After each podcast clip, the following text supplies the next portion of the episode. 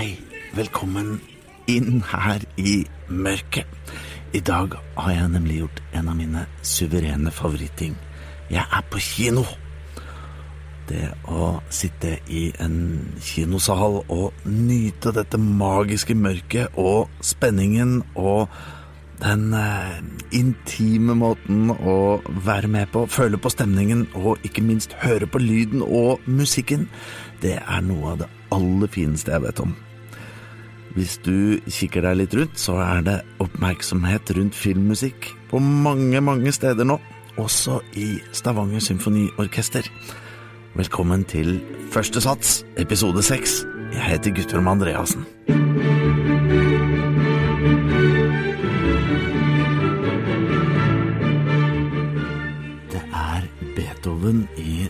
Kjenningsmusikken til første sats. Musikken til Beethoven er en eh, gjenganger i filmmusikk. Han brukes mye. Både det myke og følsomme, pianosonatene, og også det voldsomme i de heftigste symfoniene. Filmmusikk er inn. Du hører det som sagt overalt. And now, on with the show.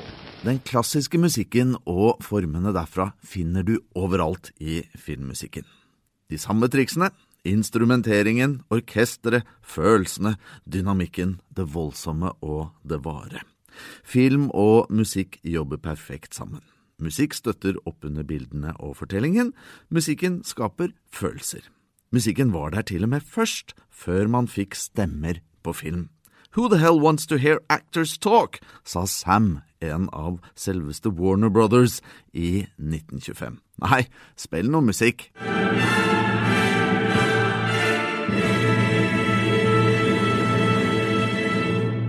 17. oktober inviterer Stavanger Symfoniorkester til filmkonsert. Denne gang er det fokus på mektige korverk fra filmverden, med musikk fra Mozart og Harry Potter, James Bond og Carl Orff, blant annet.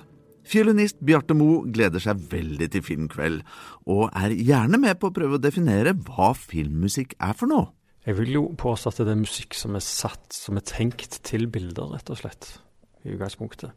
Så det skal beskrive, lage følelser, eh, sette en stemning i forhold til noen bilder som vises. Jeg vet ikke om det er en riktig definasjon, men i mitt hode er det i hvert fall sånn. Når du da sitter og spiller et eller annet, tenker du på bildene fra filmen også? Jeg kan ikke påstå at jeg alltid gjør det, men uh, det er jo av og til omvendt òg. Du spiller musikk som ikke nødvendigvis har eh, bilder til seg, så får du bilder. Så disse tingene henger jo sammen. Hodet og, og, det du opplever, kan av og til bare spille sammen på laget uansett hva vei det går.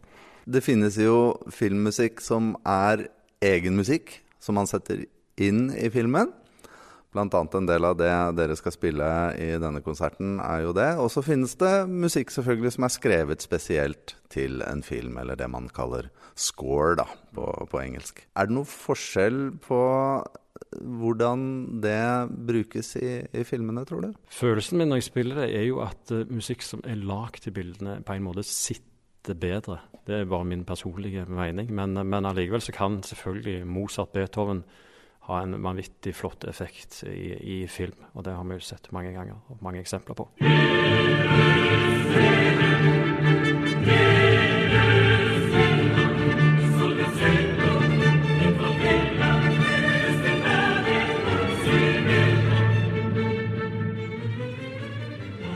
Det må du fortelle litt mer om. Hvordan er det å sitte der og spille, og du sier at uh, følelsen kan være sterkere knyttet til bildene når musikken er spesialskrevet?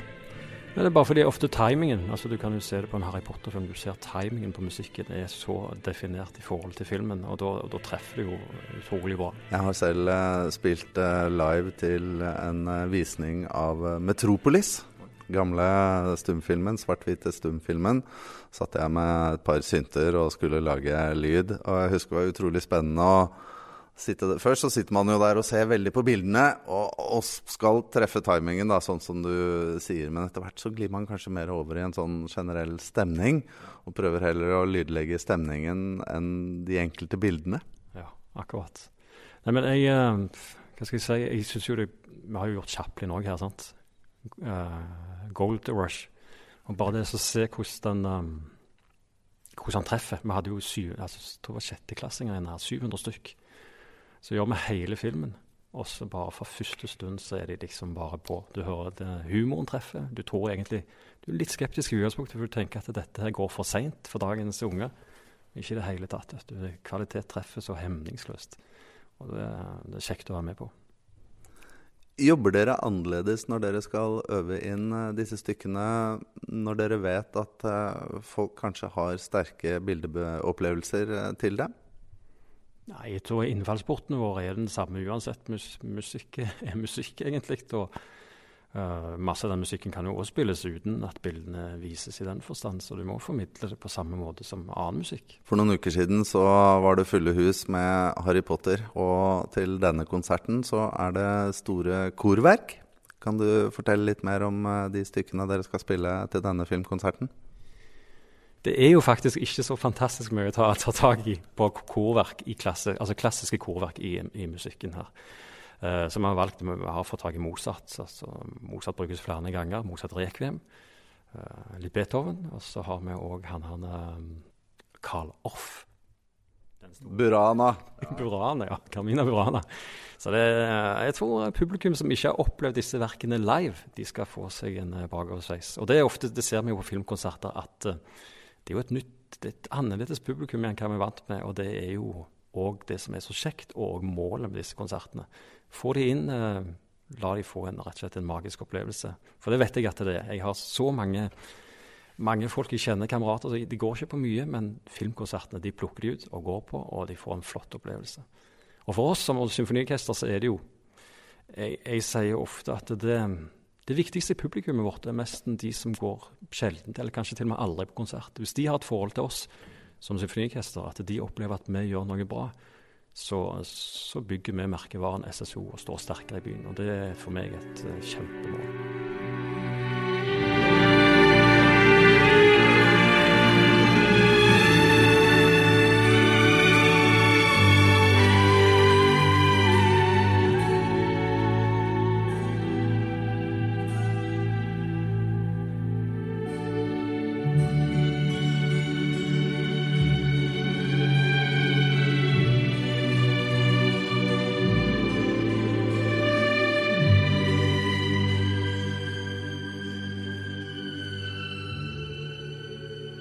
Det er jo veldig populært med filmmusikk da, generelt, sånn som du sier. Det er eh, filmmusikkprogram på radio, og man selger ut saler med Harry Potter-musikk og, og, annet. Hvorfor tror du at uh, akkurat dette er så populært? Det er jo egentlig et godt spørsmål, for min tanke er jo at liker du filmmusikk, så liker du òg klassisk musikk. Fordi at uh, ja, den symfoniske musikken brukes jo nå i så stor skala i både i spillmusikk og, og filmmusikk at at uh, Det er en gåte for meg at uh, altså, Eller en mulighet. Jeg tror at folk, hvis de oppdager klassisk musikk, virkelig klassisk musikk, så oppdager jeg at dette er jo veldig likt film. Uh, men filmmusikken har likevel et helt litt sånn spesielt eget språk som, som treffer mange. Jeg vet ikke om det er bruken av horn sant, i stor skala som ligger der. Det, blir sånn, det blir mye sånn episke stemninger. Og det er klart Symfonisk musikk er jo mer, mer i form. Jeg kan ikke si at filmmusikken har samme type form som, eh, som ofte ja, romantisk musikk og klassisk musikk på en måte krever. Uh, om det er noe der, det vet jeg ikke. Men det er utrolig spennende å tenke akkurat uh, på det. I en, I en, periode så skulle man jo bruke disse store, voldsomme, pompøse, altså Tsjajkovskij og Beethoven på sitt mest eksplosive. Mens nå i de siste årene så har det kanskje vært litt mer litt mer nedpå igjen, da, sånn bruk av uh, filmmusikk. For det er jo trender og bølger uh, her også. Har du tenkt noe over hva som er uh, inn akkurat nå? Jeg vet ikke hva som er inn, men det du ser, er jo at alle disse filmkomponistene òg har jo sitt veldig tydelige språk. mange. Det er veldig få som kommer ut av seg sjøl på, en måte. Så de blir jo bestilt til de filmene som de sannsynligvis en produsent tenker at dette er komponisten for denne filmen. Men så har du sånn som det er Enrico Morricone, sant, som behersker ganske mange sjangere. Uh, og, det, og selvfølgelig John Williams, som har uh, ufattelig mange skal si, du, du har alt fra Schinders liste sant, til Harry Potter og disse tingene. Det er stor variasjon. Og så er det noen av sånne Rosa Mota som er De er mer nerdete, kanskje smalere. Men vi har jo flotte norske komponister. sant? Vi har Kåda sant? som skriver sin stil. Veldig sånn eh, minimalistisk, flott stil, syns jeg. Bruker så mye. Så jeg, egentlig så er det Jeg er ikke noen ekspert på film i det hele tatt, men, eh, men jeg, jeg syns jo det er egentlig stor variasjon i filmmusikken fremdeles.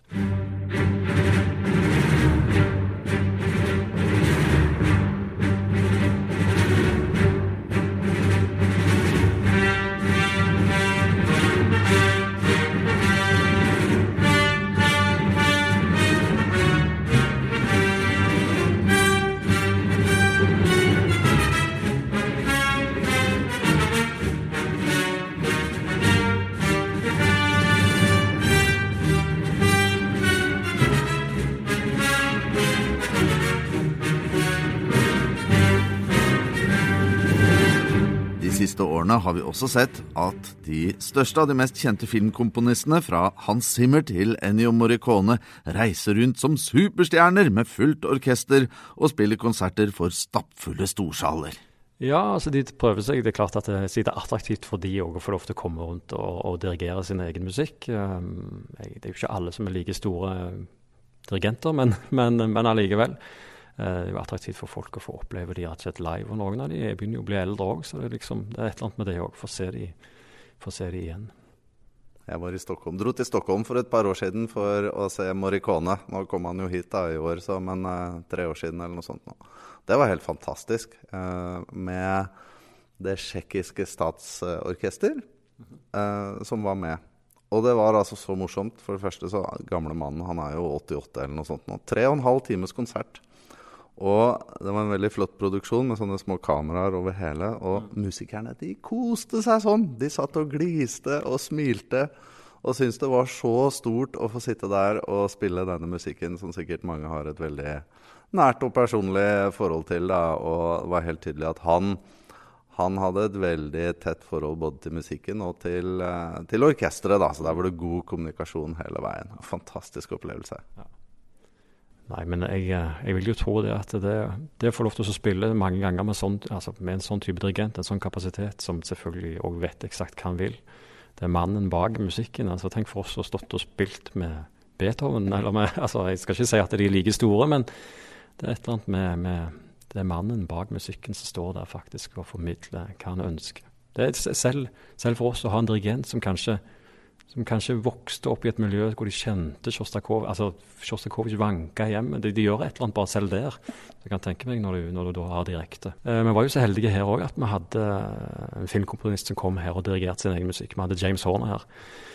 Og Jeg fikk ikke selv spilt, dessverre, men uh, jeg var på konserten, og de sa det var en stor opplevelse å bare mø møte han etterpå. Nå døde jo han dessverre i en uh, en flystyrt bare en måneds tid etterpå. Så det, det, var faktisk en av de siste konsertene han gjorde, om ikke den siste. Hvis du glemmer at du er musiker, har du noen slags uh, form for uh, filmmusikk du er mer glad i enn annen? En, en favorittscene, en favorittbilde av noe slag?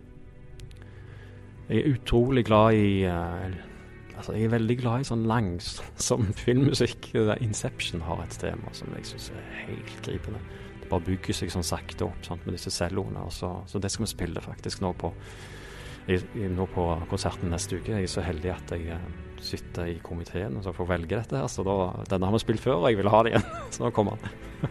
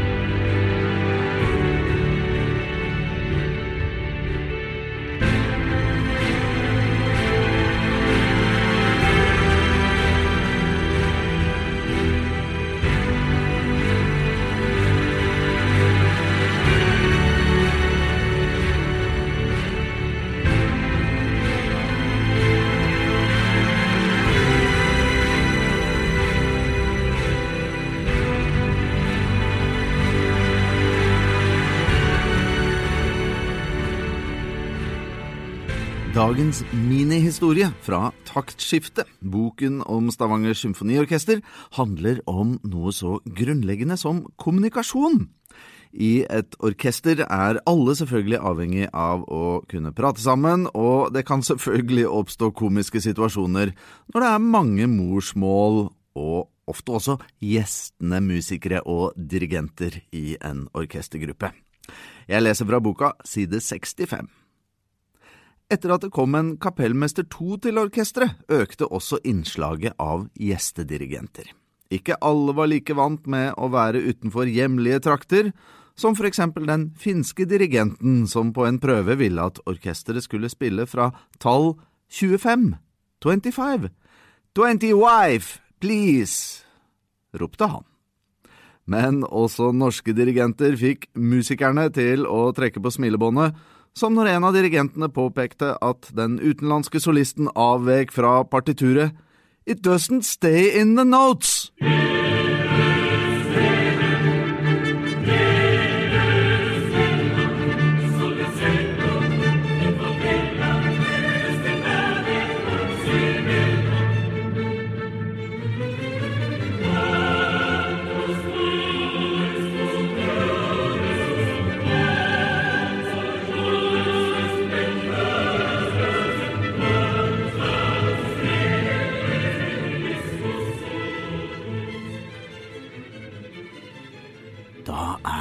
Tilbake i salen her igjen.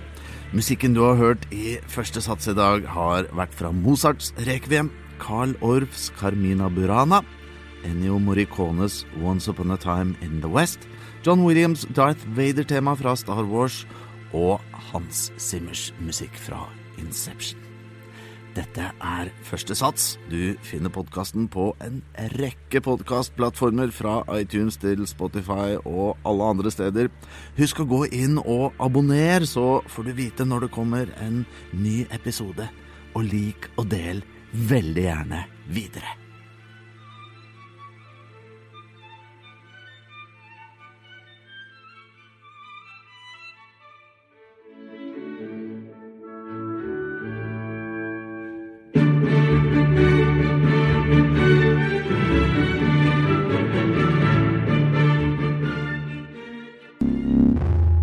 Denne podkasten er produsert av Studio 99. Jeg heter Guttorm Andreassen. Remember, it's a party. You're not meant to enjoy it.